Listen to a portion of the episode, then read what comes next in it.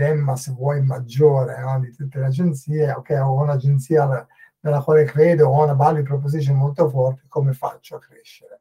Secondo me la cosa fondamentale nella crescita di un'agenzia è sì trovare delle metodologie di vendita che sono importanti, ma soprattutto, e forse una cosa che viene molto prima, è capire come fare a scalare. Quindi se io dovessi moltiplicare il modo di vendita, il modo di, di delivery del mio servizio di 100 volte, cosa succederebbe all'organizzazione? E secondo me questa cosa non viene fatta abbastanza. Quindi nel libro spieghiamo anche dei modelli che vanno un po' a aiutare le persone a capire quale sarebbe la shape, la loro forma del futuro se dovessero continuare a fare quello. Un esempio banale è proprio questo, è proprio la consulenza. Molte persone vogliono fare consulenza ed è bello. Io ho fatto un po' di consulenza, è bello avere aziende che magari ti pagano 5-6 mila euro per mezza giornata di lavoro, però non è scalabile. No?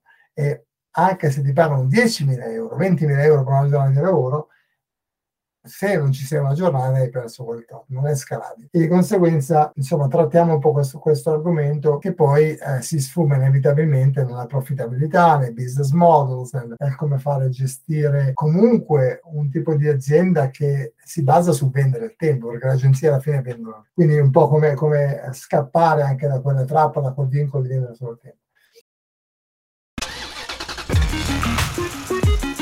Ciao, sono Francesco e questo è l'Angolo Digitale, un video podcast dove si chiacchiera tra professionisti del web, condividendo idee ed esperienze. Troverai perle e trucchi che ci si scambia soltanto tra amici. Ma buongiorno! Ciao Luca! Ciao, Buonasera. Scusami tantissimo. No, figurati, figurati. Abbiamo ricordato 30.000 volte. No, no, no, tranquillo, tranquillo, va benissimo così. Già, già tanto che ci sei, grazie. No, no, no, assolutamente. È stato difficile, purtroppo eh, sono successe eh, molte cose che mi hanno un po' eh, rallentato. No, figurati, figurati. Tutto bene? Sì, sì, sì. Tu come stai? Tutto bene? Bene, grazie. Sì, sì, sì. Settimana intensa. Eh, vabbè, siamo, siamo a venerdì, anche se tu già prevedo che hai altre mille cose da fare, oppure ti dedichi alla famiglia nel weekend? No, weekend famiglia, sempre. sempre. Grande, grande. Dove sei? Sei a Dublino? Sono vicino a Dublino, sì, Danleri, sul mare. Figo. Eh, vabbè, per chi non lo sapesse, comunque stiamo già registrando, eh? andiamo... Vai, perché no? Easy, easy, andiamo avanti così, bella come se fossimo al bar, una chiacchierata easy. Bene, mi piace. Eh, e, e, e, quindi dicevo, per chi non lo sapesse, tu ora sei a Google, ma hai un passato da CEO in agenzia e prima ancora eh, MMA. quindi, quindi, ti chiedo se ci vuoi fare gentilmente la tua storia, il tuo passato, da dove vieni, chi è Luca Senatore, qual è, qual è la tua storia? Sì, guarda, fai, vi, vi, racconto la storia lunga co- in, in, modo corto. Eh, sono chiaramente italiano, sono um, del, del, nord Italia e ho lasciato il nord Italia quando avevo 25 anni perché in essenza mi piaceva l'idea di potermi confrontare con il resto del mondo. E ai tempi in Italia non si parlava molto inglese e da nessun'altra parte del mondo parlavano italiano, quindi la, la scelta è stata abbastanza facile Inghilterra è stata la mia meta perché era abbastanza vicina, quindi se vuoi un rischio controllato. Sono arrivato con 65 sterline in tasca. Che spettacolo! senza conoscere l'inglese. Uh, atterrai un giovedì sera e venerdì trovai posto di lavoro come lavapiatti in un ristorante. Mi licenziarono alla fine del, del turno perché non capivo cosa volevano dire. Sicuramente uh, ho iniziato dal bottom, non ho mai uh, preso insomma, supporti finanziari da, da, nessuna parte, ho fatto quello che ho fatto eh, lavorando, imparando inglese, mi sono isolato dagli italiani per imparare l'inglese molto velocemente. E questo nel 2001, nel 2004 poi sono riuscito ad aprire la mia prima attività, che era un'agenzia di consulenza marketing molto molto molto piccola, e, e poi da lì insomma ho, ho, ho aperto sette attività in totale. E, ehm, forse due, due, le due più importanti erano quelle eh, più recenti, una un'agenzia che poi è diventata una delle top premier partner eh, per Google e un'altra invece una, un'azienda che ho fondato eh, durante la pandemia perché smessi di viaggiare e quindi avevo un po' più di tempo e ho, ho fondato questa azienda di coaching, di consulenza per eh, agenzie piccole o, o eh, aspiring che si chiamava SAM, quindi S-A-M, che sta per Secret Agency Mastermind, una, una, un'azienda di consulenza che ha fatto molto bene in realtà e poi ho venduto.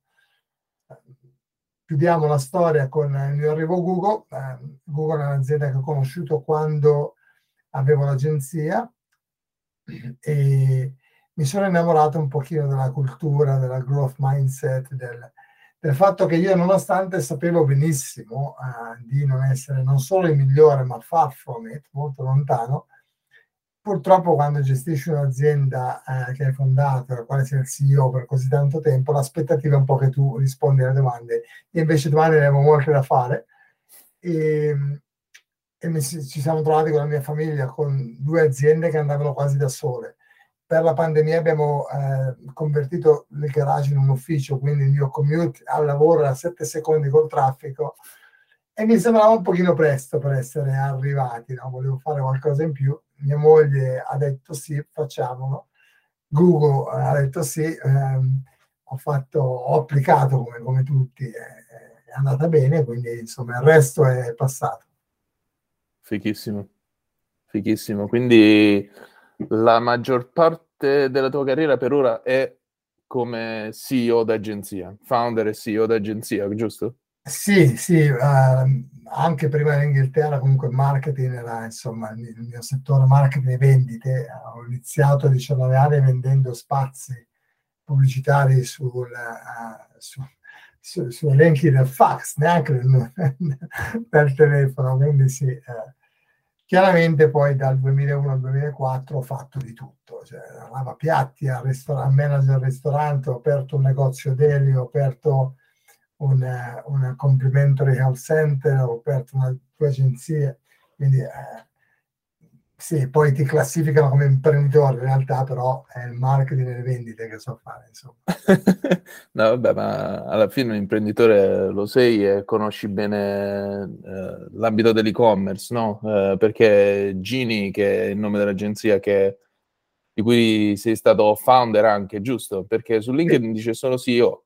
Sì, no, Gini Goals è una storia molto carina. No, io facevo marketing, eh, consulenza da solo, eh, poi sono ingrandito un po' di clienti, volevo un ufficio e trovai questo edificio bellissimo, una location bellissima, però aveva nove uffici, me ne servivano uno, però l'ho preso comunque. E con gli altri otto ho deciso di farci un complimento al center per una ragione non migliore il fatto che sembrava esserci domanda, però io non, non ho esperienza. E ho tirato dentro un mio caro amico eh, con il quale abbiamo fatto questo business model dove affittavamo le stanze a psicoterapisti piuttosto che massaggiatori per, per eh, il ritorno di, di un affitto, no? affittiamo le stanze. Noi con un ufficio facevamo i nostri servizi di marketing e poi ci è venuta la brillante idea di fare un pacchetto dove gli davamo la, la, affittavamo le, le cliniche, però poi gli facevamo il pacchetto marketing perché non ce l'aveva nessuno. Da lì eh, emerse il bisogno che avevano di uh, avere anche un servizio di, di, di, branding, quindi avevamo aperto un'agenzia di grafica e quindi avevamo questo, questo triangolo, se vuoi, che ha funzionato benissimo. Um, e lì quindi è la mia terza agenzia. Mi approcciò un mio amico eh, che gestiva un, eh, una piccola azienda, gestivano un, un aggregatore, un comparatore, e avevano sviluppato un auto bidder, quindi un pezzo di tecnologia che gestiva le bid su AdWords. Io ho cominciato a fare AdWords nel 2004 e, e quindi lui me ne parlò, ma guarda, volevamo cercare di creare un'agenzia e portare questo sul mercato, cosa faresti?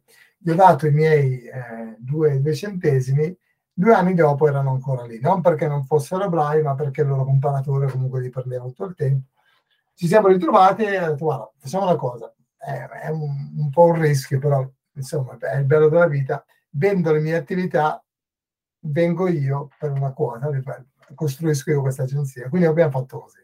Quindi sono cofondatore, se vuoi, di questa agenzia e, e CEO. Eh, e quindi da lì, da lì è nata un po' questa cosa. Un rischio molto alto perché abbiamo iniziato quando insomma, il mercato sembrava essere già abbastanza uh, popolato di agenzie anche brave. In Inghilterra poi, insomma, uh, c'è molta tecnicità, sono molto bravi.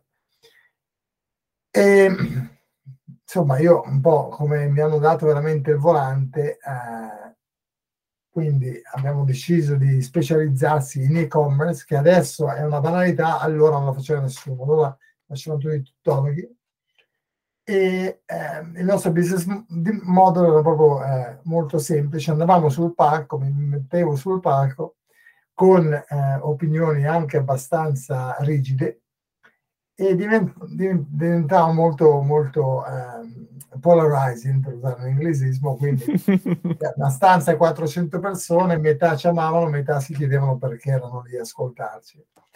Però è andata bene perché eh, la metà, prima di tutto la metà bastava e la metà che poi veniva era veramente allineata con il nostro modo di lavorare. Noi lavoravamo con clienti che volevano crescere, volevano andare da 1 a 100, non da 1 a 1 e mezzo.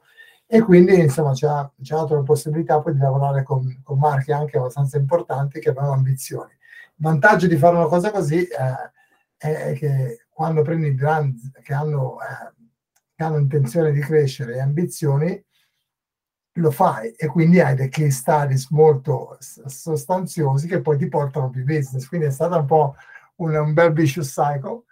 Ci è andata bene, abbiamo cominciato a, ad aiutare altre agenzie a crescere, siamo arrivati al punto dove ho scritto un libro sul, sul, e quindi un po' ci siamo dati questo marchio, questo stampino di, di agency people, non di agency men.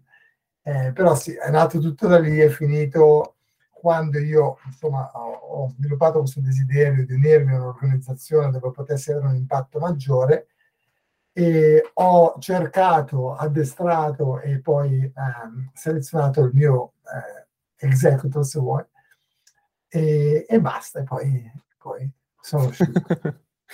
Beh, sì, appunto per, per questa tua per questa tua esperienza hai un uh, punto di vista, diciamo, hai una conoscenza abbastanza speciale del mondo delle agenzie, no? Um, prima uh, ti volevo chiedere uh, cosa fai adesso in Google esattamente? Cosa vuol dire essere head of agency in Google? Um, a Google abbiamo comunque un, um, un, motto interno e anche abbastanza esterno, anche abbastanza conosciuto, che è quello di eh, aiutare veramente l'utente a fare quello che deve fare.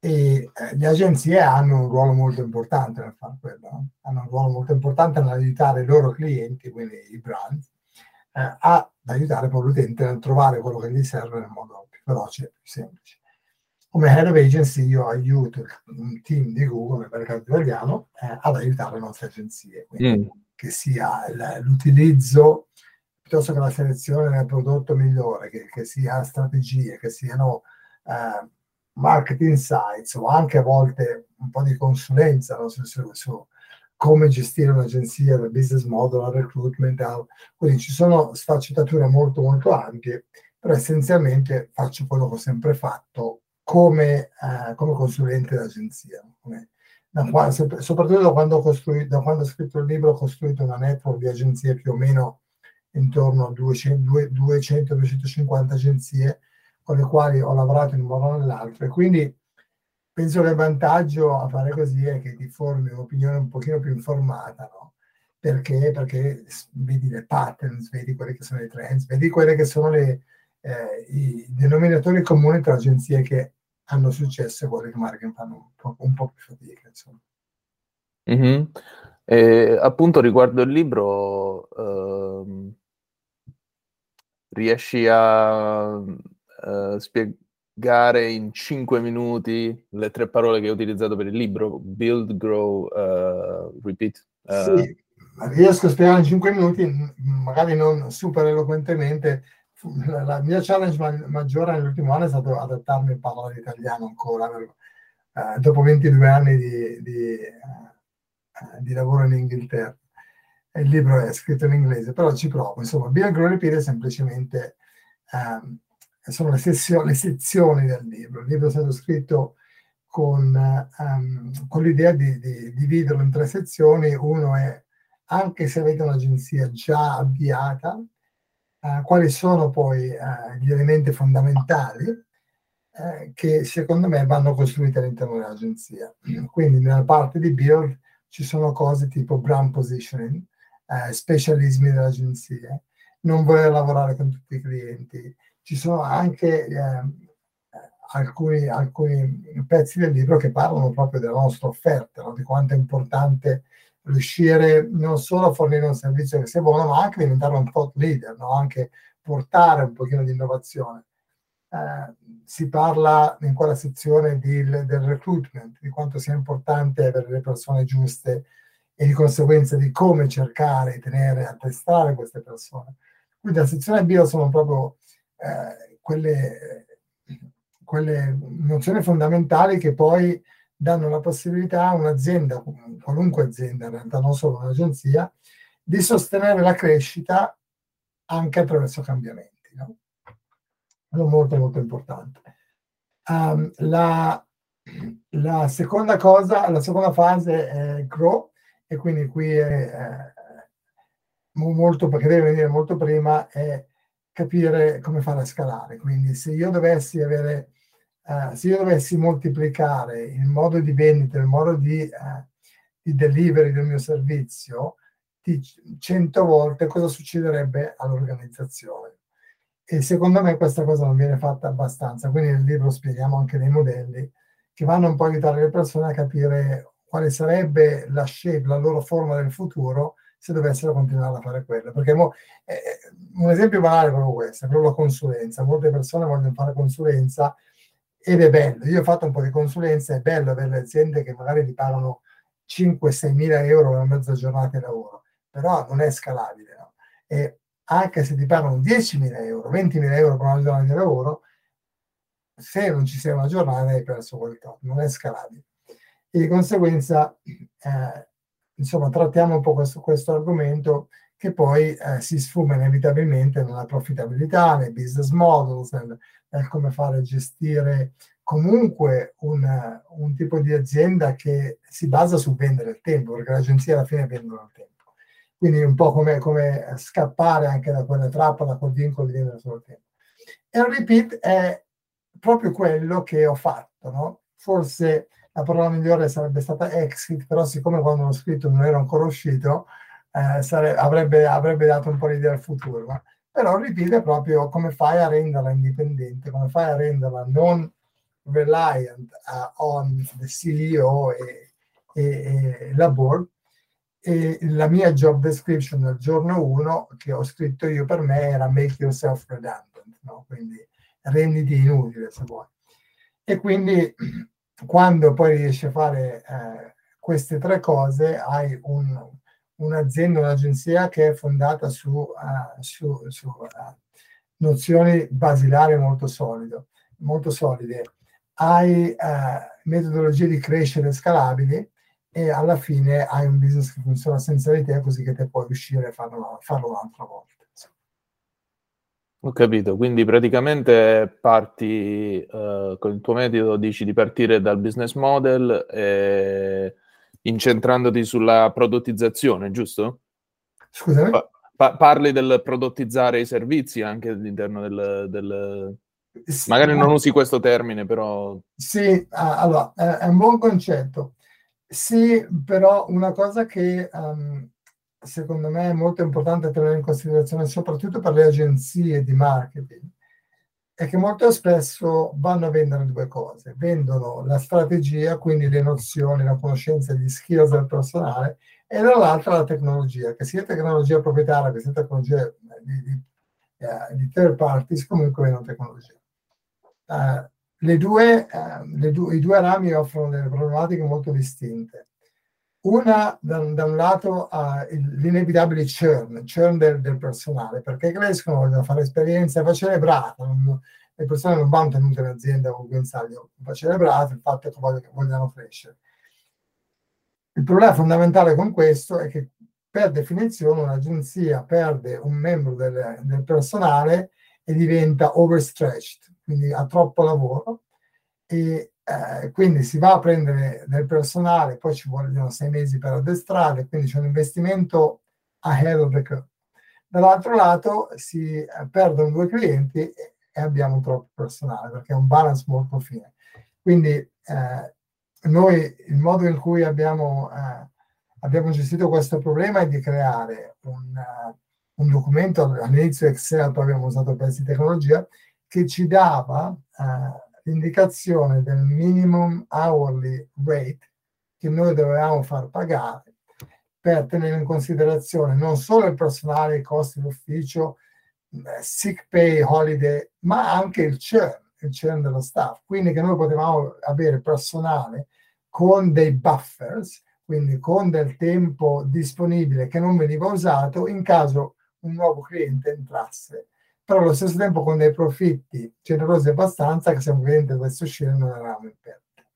Quindi quello è stato un pochino essere proprio molto commerciali e, e quindi la domanda ovvia poi viene eh, che è però in quel caso bisogna avere un business model che, eh, che ci dia la possibilità di far pagare delle fees abbastanza alte in un mercato molto competitivo. Come si fa? E qui eh, si esce un pochino dal, dal, dal, vendere il tempo e si eh, parla più di usare la tecnologia in un modo che aggiunga valore. Ci sono molte cose che la tecnologia può fare che molte agenzie non fanno, che sia uh, produrre dei, dei, reports con degli insights che effettivamente aiutino il cliente non solo a prendere delle decisioni su quelle campagne o anche sul tuo marketing, ma anche a livello di business. Un esempio concreto, noi abbiamo, eh, fa, abbiamo usato eh, strumenti Google pubblici, ci davano la possibilità di capire quali mercati, eh, al di là dell'Inghilterra, erano più invitanti per determinati clienti. Abbiamo creato un evento che al quale abbiamo invitato clienti e di quelle nazioni e che c'erano anche quelle nazioni, un networking event eh, molto esclusivo, selezionato per clienti che hanno dimostrato un interesse ad andare all'estero e avevamo un advantage. È difficile dare un valore a queste cose, però i clienti stavano con noi, pagavano un premium anche perché ogni tanto facevamo queste cose. Quindi questo è un esempio concreto, ma ce ne sono veramente molti, che siano delle newsletter settimanali veramente create attorno al bisogno di alcuni clienti. Ci sono molte cose che si possono fare che secondo me danno la possibilità alle agenzie di far pagare un premium che poi viene pagato volentieri perché aggiunge effettivamente valore. Sì. Per chiudere questo concetto, non è che le agenzie non lo fanno, quelle con le quali ho parlato negli, anni di esperienza con l'agenzia lo fanno, però lo fanno con l'agenzia, con la loro agenzia in mente. Quindi secondo me questo insight sarebbe interessante, secondo me questo evento sarebbe interessante, secondo me questo tipo di newsletter sarebbe interessante e la pongono ai clienti. Invece c'è un passo precedente che è quello di capire veramente quello che i clienti e potenziali clienti vogliono poi andare a creare. L'effort rimane uguale, lo sforzo è uguale, però si crea quello che vogliono i clienti. E secondo me è un passaggio che noi abbiamo fatto un po' tardi, ma l'abbiamo fatto e ha creato ha creato un effetto veramente importante per noi. Mm-hmm. E quindi hai scritto il libro tenendo in mente um, proprietari d'agenzia che vogliono scalare la propria agenzia, no? perché comunque io vedo molto in Italia, uh, in passato ho venduto un prodotto ad agenzie di design più piccole, custom, che per cercare di appunto vendere capire se loro volevano, eh, nella fase principale stavo semplicemente cercando di capire se loro interessava un tipo di servizio del genere, cioè di prodottizzare eh, alcuni dei loro servizi per appunto scalare o in termini di, eh, eh, insomma, di, di proposal, eh, di quello che chiedevano i propri clienti, oppure in termini di, di tempo, scalare il loro tempo.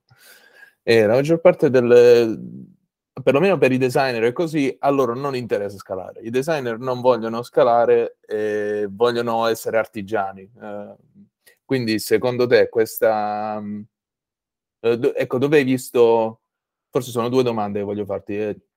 Eh, dove hai visto ehm, maggiore crescita eh, in termini di agenzie? Ecco, quali tipi di agenzie vogliono crescere di più? Sono solo quelle di marketing o eh, c'è anche altri tipi di agenzie che possono scalare utilizzando il modello che tu eh, spieghi nel tuo libro? Sì, ehm, allora, precisazione, il libro comunque è volutamente molto generico, nel senso che dà esempi molto pratici, molto diretti, però per quanto riguarda, dà, dà, dà una framework e delle direzioni perché ci sono molti modi di, di, di essere, e faccio 20.000 passi indietro. Perché facciamo business? Perché abbiamo la passione, ci piace, vogliamo magari anche guadagnare, ragioni che comunque vanno a soddisfare il bisogno di essere contento, soddisfatto e fulfilled. Quindi scrivere un libro che imponga un metodo solo sarebbe molto, secondo me, arrogante e limitante. E invece ho cercato di creare una framework che dia la possibilità a persone con personalità diverse, skills diversi, bisogni diversi ambizioni diverse di riuscire a fare quello che vogliono. Quindi, eh, preambolo fatto, torniamo al design. Allora, sono due o tre elementi. Qua a generalizzare, mi scuso con i designers che non sono d'accordo, perché lo so che non è per tutti, però c'è un gruppo di designers che è diventato designers magari attraverso coding o comunque attraverso studi molto tecnici, che magari ci insegna, ci suggerisce che spesso, non sempre, però spesso magari si parla di persone che sono contente di dialogare con il computer, con i programmi, eh, da sole in un environment magari un pochino più privato, anche perché eh, magari sono persone più introverse, ci sta. Quindi il crescere, il dover avere più persone attorno che siano clienti, potrebbe non essere per tutti. Per coloro che la pensano così, great, continua a fare quello che stai facendo. Per gli altri, secondo me c'è una, una porzione di questi che andrò a descrivere adesso, sono quelli che non vogliono crescere perché hanno paura di non vogliono crescere perché è difficile crescere, quindi la cosa migliore da dire, ma non agli altri, a noi stessi, è non voglio crescere, sono contento di stare così, no? Eh, è un po' come eh, quando noi ci prendiamo in giro perché abbiamo questi due chili di troppo e ce ne rendiamo, ce, rendiamo uno scherzo, ma in realtà non ci piace questa cosa. E ci sono, io ne ho conosciute parecchie di persone così, che sono designers, e se noi dovessimo dargli la blue pill o la red pill, la red pill sta dove sei, la blue pill, se fai quello che fai oggi, però fai 10 volte di più, aiuti 10 volte più clienti e hai persone che puoi addestrare, sceglierebbero quello. Quindi per coloro che sono in questa posizione, il mio consiglio è proprio quello che ho descritto. Partiamo dal, eh, da, da, da, dall'inizio, quindi capiamo quali sono i non negotiables, parte del build, parliamo anche di questo nel libro. Quindi cosa voglio creare, che tipo di attività voglio creare, che tipo di ambiente voglio creare e creiamo le, le le, le basi fondamentali per, per, poi riuscire a costruirci. No? E la seconda cosa è guardia, guardare quello che hanno fatto le altre agenzie che ce l'hanno fatta. In termini di marketing, che sono agenzie che io conosco molto più bene, ci sono due o tre, eh, eh, se vuoi, pilastri o strade che ho visto agenzie prendere. Una eh, che a me personalmente non piace, ma ho visto molte agenzie avere successo, è la strada dell'acquisition, della M&A quindi mergers and acquisition, agenzie che Ginegolz era perfetta, dove poteva andare ad acquisire altre agenzie più piccole con specialismi diversi, tenendo l'essenza di quell'agenzia integrandola nella propria. Per esempio, Ginegolz era un'agenzia che prevalentemente faceva uh, Google Ads Products, quindi YouTube, pay per click and so on, andare magari ad acquisire un'agenzia che faceva CRO, che faceva SEO, che faceva qualcos'altro all'interno, quindi aggiungendo il servizio, aggiungendo una rete vendita, aggiungendo una spe- specializzazione, però tenendo i, gli overheads di base gli stessi, quindi stesso finance team, stesso HR team, stesso people team, perché crea chiaramente un'economia di scala. Ho visto molte agenzie farlo molto molto bene, con molto successo. Un'altra invece è quella di scalare attraverso la tecnologia. Quindi noi avevamo per esempio un tool autobidder, quello di renderlo un prodotto vero e proprio che poi diventa un SaaS. Ho visto molte agenzie fare, fare così, è, un, è, un, è, una business proposition molto diversa, funziona, però non, non, non, è, non è, per tutti. No? Tutti. Quindi uh, io direi ci sono diversi modi di farlo il mio consiglio a una persona che eh, gestisce un'agenzia che vuole crescere, secondo me è sempre quello di proiettarsi nel futuro e cercare di disegnare la propria realtà, la propria agenzia e poi lavorarci, insomma, in, in maniera inversa. E fare reverse engineering, diciamo, sì. Sì, sì, sì, perché altrimenti ho visto parecchie persone creare delle realtà molto buone commerciali, però non sono contenti perché che forse è un po', un po' magari anche prima di questi designers che mi, raccon- che mi raccontavi. Um, sono contenti perché il lato commerciale di business va bene, però sono in un environment dove non, non sono stimolati. Quindi bisogna anche eh, cercare di, di, di, crearsi un po' l'ambiente, perché alla fine passiamo parecchio tempo a lavorare. Sì, sì, sì, sì. Poi alla fine se uno è contento, è contento. Cioè, eh, come si dice, no money, no problem, eh, ma anche no problem, no problem, no? Quindi esatto, se uno... Esatto. Se esatto, uno è contento è molto, così... molto importante capire cosa voglio io, perché sto crescendo, lo faccio perché mi sento che dovrei, lo faccio perché mi dicono tutti che è il passo naturale, ma io comunque penso di essere l'esempio lampante per questo, ho fatto la carriera al contrario. E attenzione, quando, mi so, quando ho cercato di venire a Google non ne avevo bisogno, avevo due attività comunque andavano bene, eh, molte persone fanno, la maggior parte delle persone fanno il contrario, lavorano in un'azienda prima e poi vanno a crearsi le loro. Quindi il mio suggerimento è, insomma, facciamo le cose perché vogliamo farle, non perché ci sentiamo che dobbiamo farle. Sì, sì, giusto, sono d'accordo. E quindi come cioè, per, perché hai scelto di, di, fare questo passo? Cioè, cosa vuol dire per la tua carriera lavorare a Google adesso come head of agency? Per la mia carriera, in realtà, vuol dire, cioè, eh, prima come CEO eh, avevo molte più responsabilità, appunto, responsabilità forse non è la parola giusta, però senz'altro eh, era tutto un po' più su di me, nel senso che Uh, nel senso che come guida se non ci siete è difficile un po' rimpiazzarti e invece cioè, ora soprattutto se pianificata se non ci sono c'è qualcun altro che lo può fare come me o meglio di me insomma quindi eh, il cambiamento maggiore cioè molta gente dice ma guarda non ti manca l'essere indipendente fare quello con la libertà no? però per me questa è una nozione finta e falsa perché quando sei imprenditore non fai quello che vuoi, fai quello, che è, fai quello del quale hanno bisogno i tuoi team members, fai quello del quale ha bisogno il tuo business, fai quello del quale ha bisogno i clienti.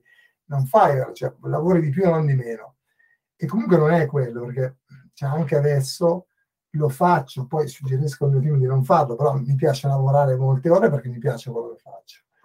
Il motivo per il quale l'ho fatto è, sono due fondamentali.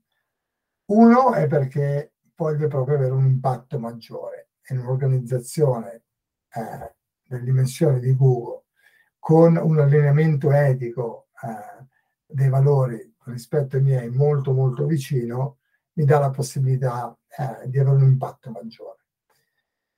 Mi piacerà, ho sempre fatto molta filantropia, mh, ho la possibilità di farne ancora di più attraverso Google, in diversi modi, non solo finanziari.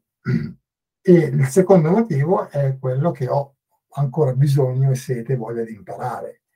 E eh, nella mia, nelle mie due agenzie, non perché lo fossi effettivamente, però c'era, come dicevo prima, l'aspettativa che io ero una delle persone nella stanza che sapeva di più. Se non quella che sapeva di più, una di quelle che sapeva di più. E invece a Google cioè, ci sono eh, numerose persone eh, a differenti livelli, livelli che possono insegnarmi e sono disposti a insegnarmi molte cose. Quindi è un ambiente molto stimolante, però eh, il motivo principale era quello, il motivo principale è voglio avere un impatto eh, più grande e voglio, ho ancora da imparare, voglio imparare, voglio essere in, una, in un ambiente dove posso imparare. Chiaro.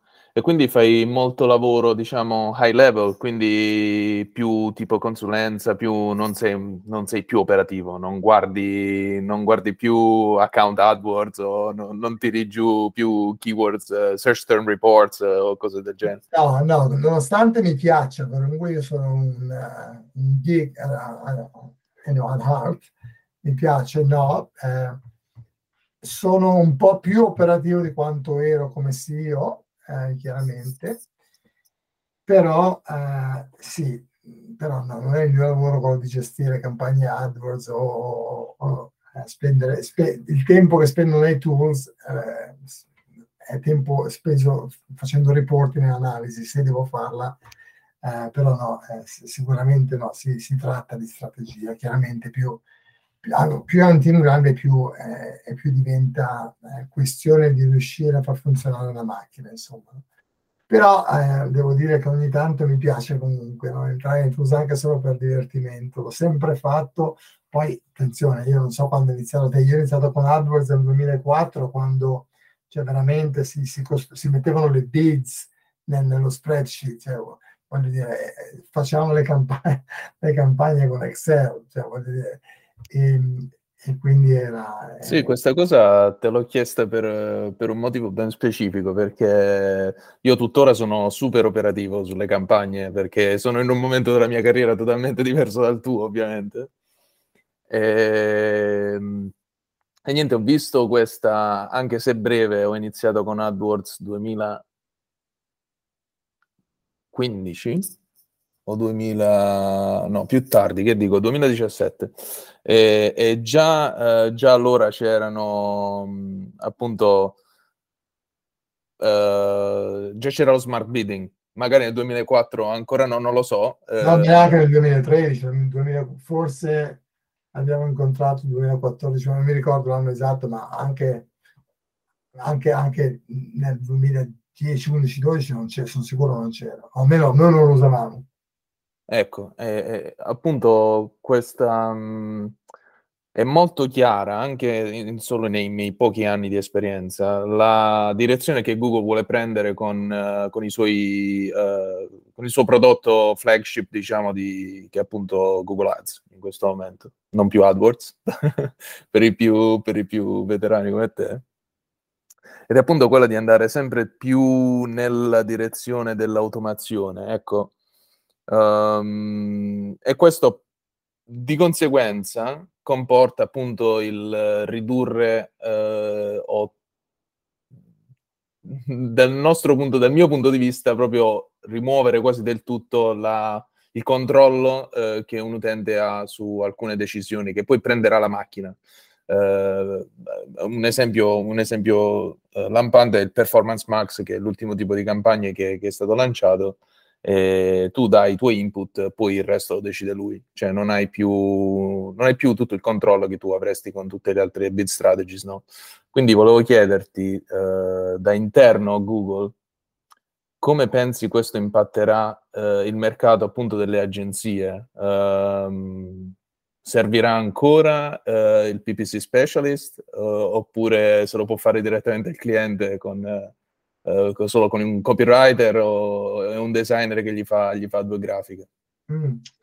Ma ci sono molte uh, sfaccettature di questa domanda. Parto ancora forse dall'ultima domanda che mi hai fatto, sono operativo o meno. C'è gente molto più capace di me che, che lo fa molto meglio, no? E quindi ci dividiamo il lavoro uh, anche per skills, no? E dicevi, eh, i momenti de, dei professionisti nella loro carriera sono molto importanti, perché in questo momento una persona molto operativa impara, aggiunge valore e migliora anche i prodotti, perché arrivano con mentalità diverse, arrivano con, con, con viewpoint diversi. E la um, direzione, tu mi parlavi della direzione di Google, che anche Google prende, in realtà la direzione che il mondo ha preso è questa, no? dallo smart meter nella casa a insomma, le macchine che, che, vanno, ma anche quelle che non, senza l'autopilot, comunque anche il cruise control piuttosto che i parking sensor, piuttosto che ci sono, il mondo si sta muovendo in quella direzione. Per quanto riguarda il marketing, ci sono molte soluzioni che sono state automatizzate molto molto tempo fa e Google non è diverso chiaramente. Perché? Perché questa è un'esigenza che viene in realtà dall'utente è l'utente che ci chiede perché devo fare una cosa manualmente, siamo noi che continuiamo a cercare strumenti per fare le cose più velocemente, più accuratamente o in modo più economico. Quindi è un po' un trend che insomma alla fine potresti anche resistere se proprio vorresti, però eh, il mondo sta andando in questa direzione. Per quanto riguarda il cuore della tua domanda, qual è la mia opinione? Questa è la mia opinione chiaramente su uh, ruoli tipo per PPC specialist nel futuro, mentre l'automazione, avevamo la stessa, facevamo le stesse conversazioni a Genicosta nel 2014, no? eh, con lo smart bidding piuttosto che con DSA al tempo c'era. E è la stessa cosa, non, non è il, il prodotto. Ma smart bidding, io mi ricordo le prime conferenze di smart bidding nella quale andare. Le agenzie e clienti erano molto spaventati, no? perché facciamo bidding, abbiamo tutta la stessa bidding strategy chi vince. No? In realtà ci sono 30.000 layers dietro che vanno influenzati e sono influenzati da professionisti come te e da professionisti come quelli che abbiamo noi, come quelli che hanno altre aziende. Non so dire a che livello, cioè se tu guardi i film che sono usciti negli anni 90, che ci raccontavano la storia del 2020, raccontavano una storia completamente diversa da quella che abbiamo adesso. No? Cioè, dovremmo avere le macchine che volano tutti, quindi è difficile veramente capire come saremo in 3, 4, 5, 6 anni.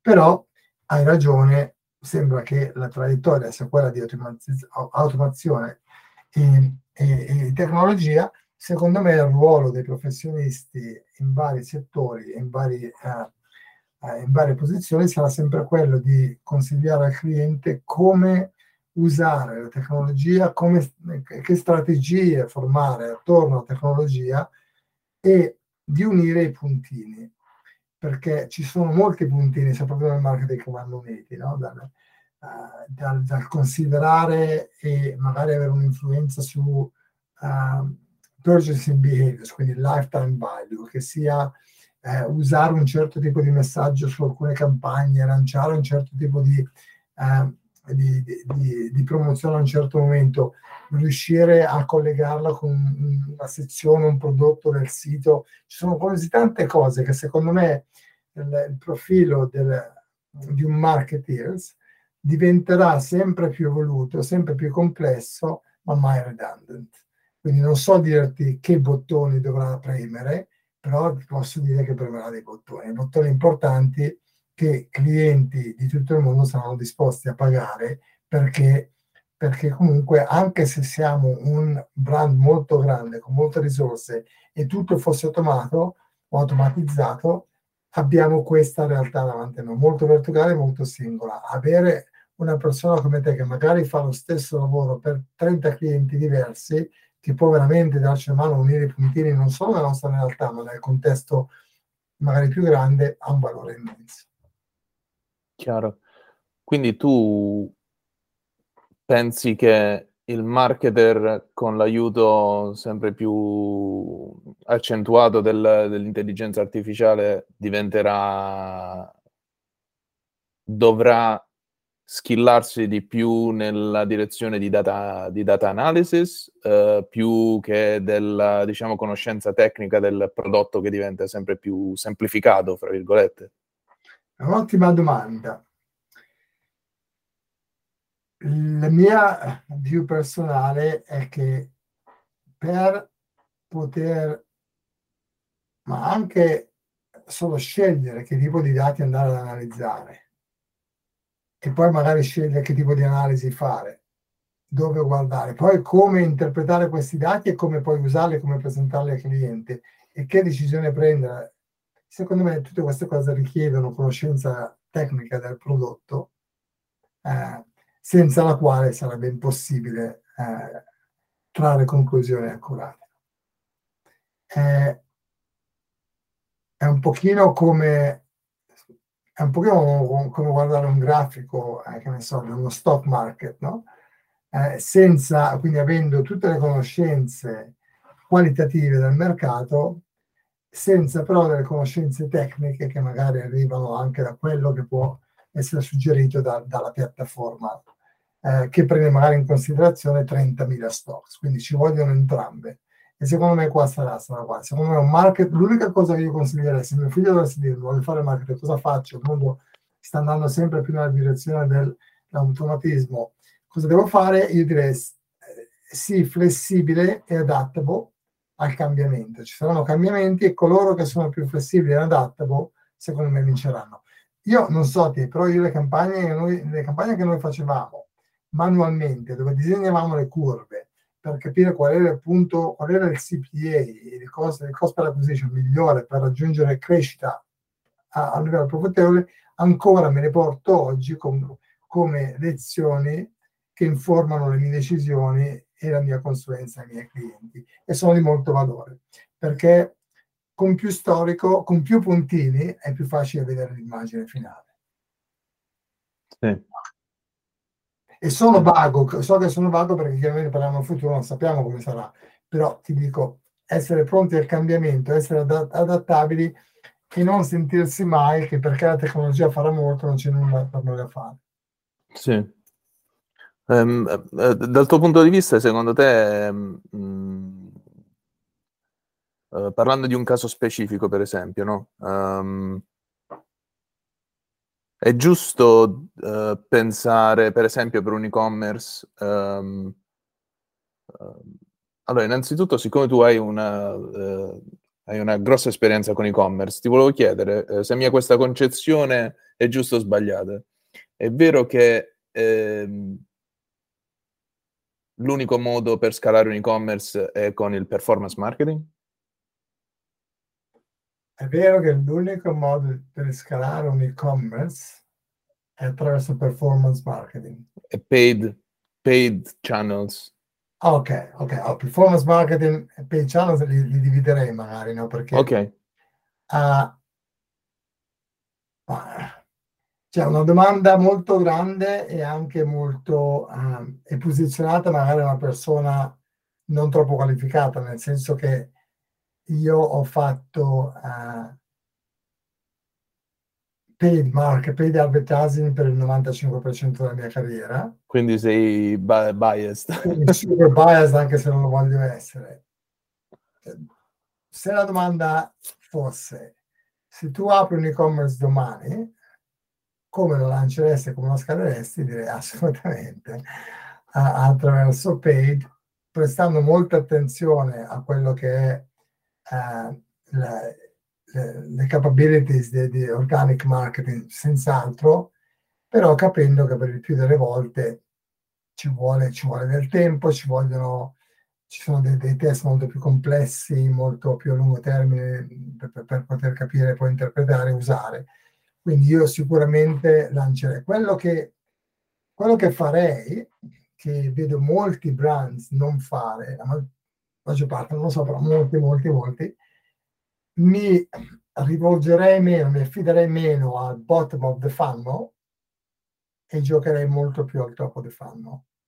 È un'opportunità che è durata anche fin troppo, ne sono sorpreso, però non durerà per sempre. Se noi um, guard- ci guardiamo, non lo so, non, non, mi ricordo esattamente gli anni, ma 15-20 anni, magari anche un po' meno, la pubblicità in televisione era l'unica pubblicità top the funnel su schermo, quindi non, non, non, non su cartelli o che si poteva fare, con dei prezzi, con dei prezzi inaccessibili a praticamente il 90% dei, dei, dei players. Adesso con YouTube, banalmente, abbiamo la possibilità di fare pubblicità con Connected TV, abbiamo la possibilità di presentare il nostro brand a utenti, a utenti anche molto segmentati a prezzi incredibilmente bassi. Abbiamo, io dovessi per un e-commerce domani fare molto quello, costruirei un brand perché e qua tolgo il mio cappello Google, tolgo il mio cappello agenzia. Come brand tu sei un esperto di Google Ads, quindi questa cosa potrai, probabilmente la capisci e mi potresti anche correggere, però grandi linee abbiamo un e-commerce brand che vende bottiglie d'acqua, non ci conosce nessuno, ci affidiamo a Google Ads piuttosto che qualunque altra cosa e cerchiamo di raggiungere vendite attraverso keywords generiche perché non ci conosce nessuno generiche, dipendentemente dal, da, dalla, dall'ambito competitivo, paghiamo che ne so, dal, dal 30 al 60% CPE, no? quindi 30-60% della vendita va per, per la pubblicità. Se invece il mio brand si chiama Luca Bottiglie e tu cerchi Luca Bottiglie, chiaramente c'è un conversion rate differente, molto più alto perché volevi già il mio brand e un CPA molto più basso. Quando lavoravo in agenzia tipicamente come average si parlava del 30-40% per generics, dal 2 al 5% per brand. io mi affiderei molto al top of the funnel, a far conoscere il mio brand agli utenti esatti, sapendo che magari devo farlo per n mesi o anche un paio di anni, con risultati che non sono così misurabili come sulla, magari sulla search, però secondo me, e ci sono anche libri che ce lo insegnano, riuscirei in quel modo a costruire un brand che è molto più self-reliant on, on brand che lo sia on demand oppure generic. C'è un libro molto bello che si chiama How Brands Grow, che parla proprio di questo. Parla proprio di questo in modo molto più eloquente, molto più dettagliato, però alla fine parla di questo versus eh, invece le, le, campagne che facciamo di marketing per spingere il prodotto a Black Friday, dove vediamo dei picchi enormi, però vediamo anche delle, delle cadute enormi. Invece i brands che investono in top of the funnel, quindi il video, adesso, eh, sono brands che hanno una crescita più graduale che però è più sostenibile. E quindi nell'arco di N anni, eh, il libro porta degli esempi molto concreti, i brands che investono su Top of the Funnel rimangono vincenti e poi li creano anche una cross-channalità molto molto più eh, sostenibile perché chiaramente quando le persone conoscono il brand lo vedono in store, lo comprano più, più volentieri, lo vedono anche sul risultato organico, anche su altre piattaforme lo comprano più volentieri, quindi non è il risultato eh, limitato alle campagne eh, brands versus generic, però diventa secondo me un approccio molto più olistico. Ho capito, quindi uh, paid channels sì, ma comunque con un approccio long term. E. Sì, tutti e due, chiaramente non andiamo a, a, a ignorare il bot mode fanno, però sicuramente mi dedicherei a far crescere il brand e a far sì che il, il brand awareness diventi una, un obiettivo molto concreto delle, delle, dei miei marketing objectives. Sì, ti ho chiesto questo perché volevo sapere, secondo te, a che punto un brand, nella fattispecie di e-commerce, ehm, dovrebbe investire uh, nel creare un suo team in-house uh, di, uh, versus investire in un'agenzia, perché uh, la maggior parte partono con investire in un'agenzia, poi quando si arriva a una certa size, no? una certa grandezza, si inizia. Ecco, secondo te qual è il tipping point dove uno dovrebbe iniziare ad investire su talento in-house? Sì, ho scritto un articolo su questo qualche anno fa, eh, dove concludo con la conoscenza che abbiamo con la nostra agenzia, eh, che la figura principale in, questo, in questa relazione noi l'abbiamo chiamata il brand guardian, eh, che è una figura eh, dell'azienda, quindi del cliente, il quale compito è, eh, quale compito è di, eh, il quale compito è di gestire i business objectives della, de, dell'azienda, del cliente, con i marketing objectives, quindi parlare con i C-levels con la board, parlare con il marketing eh, department interno se ce l'hanno e poi parlare con l'agenzia. Questo secondo me è la mecca, il punto finale. Perché? Perché eh, una, anche con agenzie, quando aziende arrivano a un certo livello, è difficile far comunicare il CEO con l'agenzia diretta. Finisce il CEO parla con un bilevo e a, a livello marketing che poi parla con l'agenzia e sicuramente ci sono dei pezzi che vengono, vengono a mancare, ci sono delle, delle, delle, informazioni che vengono trattenute anche internamente dal C-level al B-level per questioni eh, che siano politiche o di confidential, ci sono altre che vengono trattenute dal B-level all'agenzia, l'agenzia va ad operare con informazioni molto limitate e con, eh, con un, del, un, tools, un toolbox molto piccolo. Invece il Brand Guardian secondo me ha il compito di avere tutta la fiducia, praticamente potrebbe essere un C-level con tutte le informazioni, però gestisce le informazioni da dare all'agenzia così che l'agenzia abbia un quadro completo senza sapere troppo. E, e questa secondo me è la mecca finale. Come ci si arriva? Si arriva, come hai detto te all'inizio, prendono sempre l'agenzia, poi tendono a fare un in-housing. Secondo me questo ci sta e noi abbiamo sempre suggerito di fare in-housing ma tenete l'agenzia. Tenete l'agenzia per fare tutte le cose che si possono fare a scala, tenete l'agenzia per tutte le cose che richiedono un'analisi non solo verticale singola sul cliente, ma magari sull'industria, magari eh, attraverso diversi canali e magari anche regioni. quindi l'agenzia che copre un ruolo molto più consulenziale, se vuoi, è la persona interna, dipendentemente da quanto è grande il team, si parte con una persona tipicamente che fa le campagne, aggiusta, fa i reports, fa col... il, il report è da dove partirei. Se dovessi essere un brand, adesso siamo grandi abbastanza per, per prendere una persona nel marketing, partirei con un junior che cominci con i reports. Perché? Per due motivi. Uno, perché i reports prendono un sacco di tempo, ci vuole una persona che capisce il dato, ma capisce anche il business, quindi la persona interna è più, è più brava o è più, è più attrezzata. E due, perché questa persona potrebbe formarsi e diventare quel brand guardian, dove ha veramente attraversato l'analisi di dati molto operativi e riesce poi a formarsi con gli anni o con i mesi comunque una, una, un skill set che secondo me sarebbe più adatto. La seconda persona che poi ehm, eh, attirerei, eh, eh, scusa, il secondo motivo per il quale partire dal reporting è perché il reporting porta via molto tempo se deve essere meaningful e l'agenzia fa pagare quel tempo. Però effettivamente paghiamo l'agenzia molto di più di quanto pagheremo all'interno per farci dire cose che già sono successe, che secondo me ha poco valore. Pagherei l'agenzia per farmi dire cosa dovrei fare in futuro, dandomi analisi cross markets, cross clients e così via.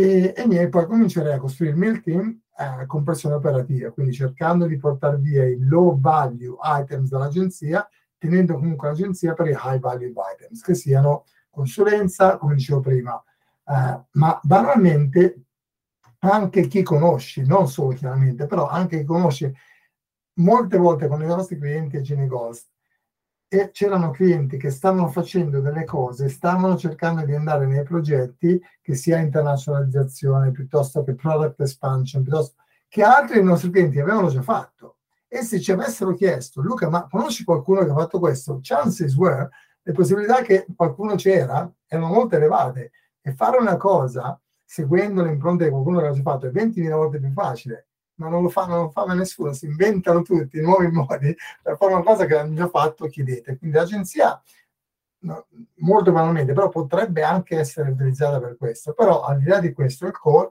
dell'agenzia, che secondo me è importantissima nell'ecosistema di un cliente, è proprio quella di unire i puntini, insegnarci come usare la tecnologia, quando e dove, che budget assegnare, dove andare, come approcciare una campagna piuttosto che delle promozioni e quindi usare l'agenzia per quelle magari internamente più le cose operative. Mm. Quindi tu utilizzeresti comunque un'agenzia nelle varie fasi del lifetime di un'azienda, a prescindere? Dovessi creare una, un'azienda, che sia e-commerce o lead gen, non vedo una realtà dove non abbiamo un'agenzia. Ho visto uno o due clienti fare questo bene, dove non hanno un'agenzia, hanno creato un'agenzia interna così bravi che potrebbero diventare loro un'agenzia. Quindi molto bravi e anche lì molto limitati. Limitati da cosa? Dalla singolarità del loro, della loro realtà, bene mm. solo della loro realtà. Quindi gli manca un pezzo fondamentale che sono cross channel, cross market e data più ampi. Sì. E invece il metodo che tu descrivi nel libro, secondo te è applicabile anche in house oppure eh, è solo per agenzie? Perdonami, non ho letto il libro. No, no, eh, ma dicevo, il, metodo, il libro non, non, non dà un metodo. Eh.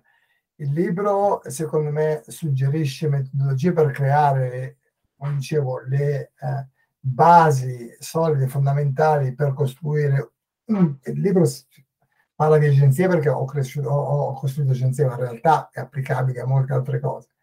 Eh, e, e, non dà un, un framework, dà eh, dei framework, per esempio di goal setting, parliamo di OKR, spieghiamo come farli, parliamo di molte cose, però non, non dà un metodo.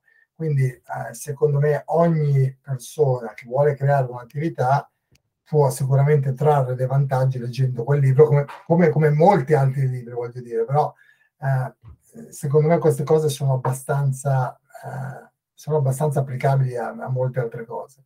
Ho capito, sì. Va bene, ti faccio le ultime domande, poi ti lascio andare, Luca.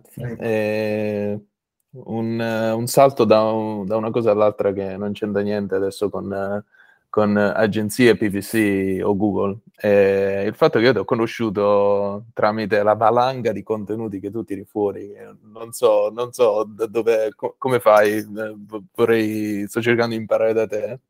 Eh, molto spesso vedo che comunque hai, ehm, hanno tutte diciamo una, una, um, un, una fonte comunque di, energia eh, eh, che prima era molto, diciamo, questa energia era molto visibile nel tuo, nel, nell'MMA, nel, nel, tuo passato di artista marziale. Uh, ti vorrei fare due domande. La prima, e ti lascio poi rispondere, è come le arti marziali hanno influenzato il tuo approccio al lavoro? Uh, perché lo vedo molto... Uh, um, è molto diffuso uh, tra molti imprenditori che hanno uh, praticato uh, arti marziali, appunto, ref- come si dice, citarlo molte volte come backbone un po' del, della, loro, del loro, della, formazio- della loro formazione. Ecco, quanto lo è stato per te e se consigli, è consigliabile per tutti fare le arti marziali come, come diciamo, metodo di uh, strengthening de- del proprio carattere, secondo te? Sì, guarda, un'altra domanda molto bella, molto ampia. Eh, è un'altra domanda che purtroppo non, non, ho la qualifica per rispondere perché chiaramente faccio arti marziali quando sono un bambino molto bias. Comunque le arti marziali, certo, nel mio caso mi hanno aiutato come? Soprattutto con la disciplina e con il controllo eh, con tutte le cose che sono venute nel mio caso nelle arti marziali, ma in realtà vengono da ogni eh, attività che richiede queste cose, che sia, eh, ma, ma, forse team, eh, sport di team ancora di più se vuoi, no? Quindi no, non, non reputerei eh, il successo del mio business alle arti marziali per sé, ma senz'altro a uno sport, a un'attività eh, che ho portato ad un certo livello, no? perché quando si gioca ad un certo livello, anche se fai badminton, comunque devi, devi sviluppare, esercitare delle caratteristiche mentali eh, che ti portano a saper gestire il dolore, eh, il sacrificio, la disciplina. Cioè io di tutti, tutte le, mie, tutte le mie ore di allenamento facendo MMA ho forse odiato il 99%.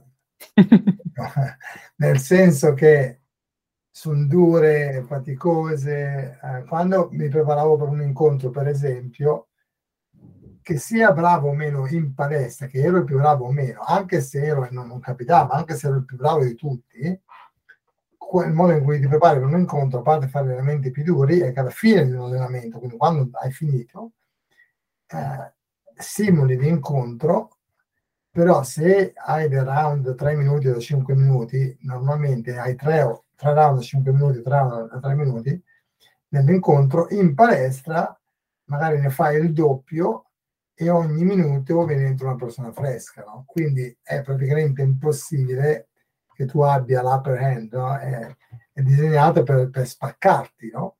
non fisicamente, mentalmente, perché se poi lo fai lì riesci a farlo.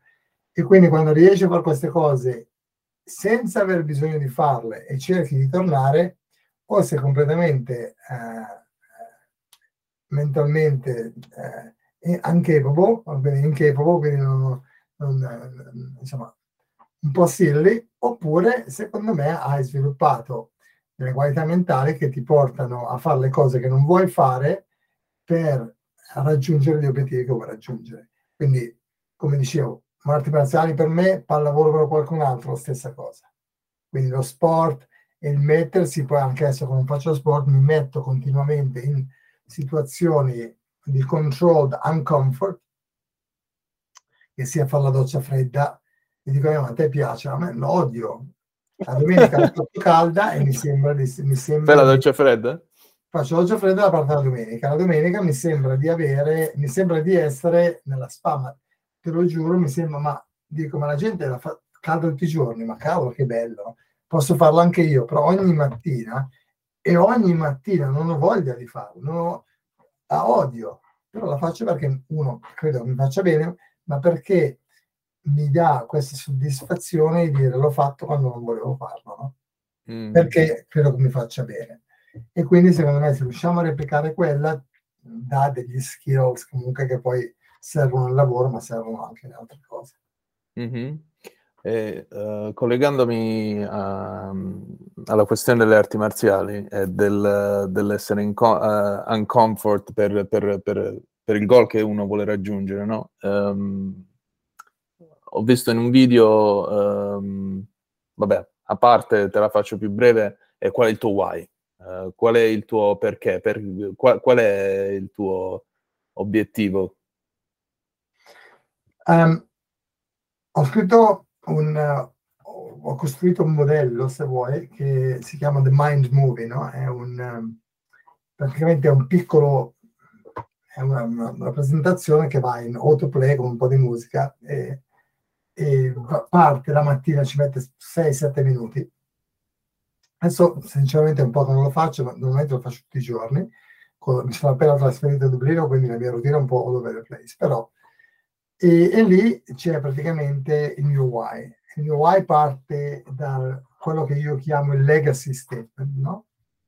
Quindi eh, il modo migliore per spiegarlo immagina che sei sulla final hour, no? quindi l'ora finale, alla fine della vita, e arriva una persona, un'entità, quello che vuoi, eh, e ti dà due pezzi di carta. No? Su un pezzo di carta c'è scritto quello che hai fatto, quello che sei stato, sull'altro pezzo di carta c'è scritto quello che avresti potuto fare, quello che avresti potuto essere.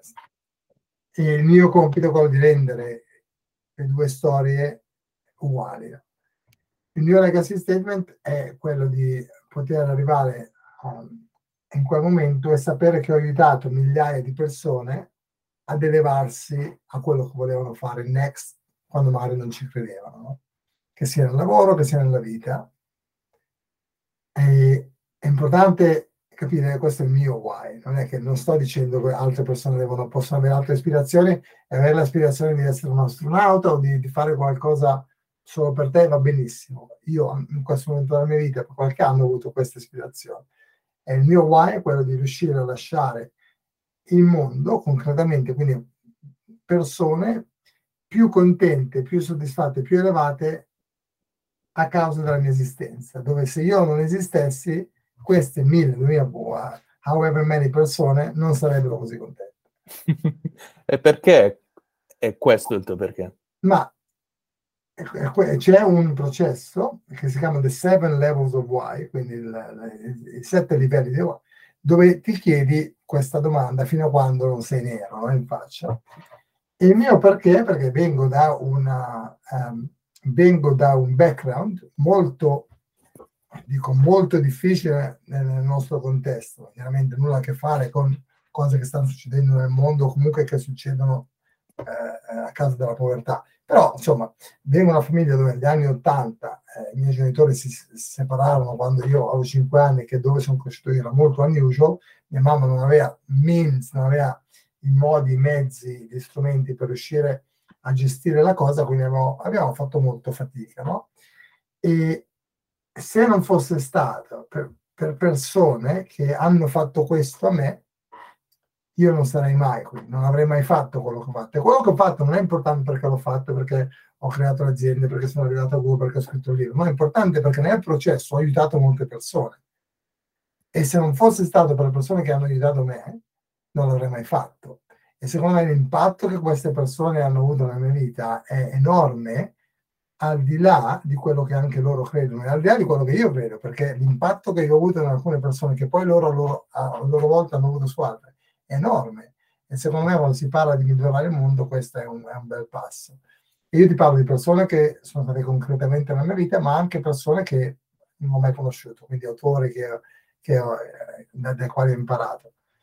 E ho scritto pochi anni fa una lettera alla mia professoressa di italiano eh, delle medie che era l'unica che credeva a me, io pensavo fosse anche deceduta, erano anni che e invece siamo riusciti a trovarlo, abbiamo mandato questa lettera siamo, siamo in contatto, siamo amici. No? E questo le persone che, che... E quindi il mio legacy statement, che è molto, se vuoi, astratto molto a lungo termine, si traduce poi in everyday's life di lasciare ogni posto e ogni persona un pochino meglio di come l'abbiamo trovato. Fantastico. Fantastico, grazie mille Luca, grazie mille del, del tuo tempo, della chiacchierata, veramente per la di saggezza. Sì, sì, no, mi sono divertito anche io e, niente, eh, spero utile. Sì, sì, sì, assolutamente. Eh, ti lascio andare, eh, ti lascio... Cosa fai questo weekend? Questo weekend mi riposo, oggi sono eh, particolarmente stanco, ho fatto l'errore di, andare, di dormire poco in un weekend che è molto, in un weekend molto molto molto impegnativo per diverse cose, quindi questo fine settimana mi rilasso, recupero perché settimana prossima eh, abbiamo eh, un'altra agenda molto pesante, quindi questa settimana eh, magari c'è un bel posto sulle montagne per fare mountain biking, magari facciamo quello un giorno, no? per il resto si mangia pizza e si sta con la famiglia. Alla grande, alla grande. Eh, fammici pensare. Allora, io devo finire il trasloco e quindi sarà per me invece al contrario la settimana è stata abbastanza leggera, sarà il mio weekend pesante. Quindi eh, vediamo, vediamo.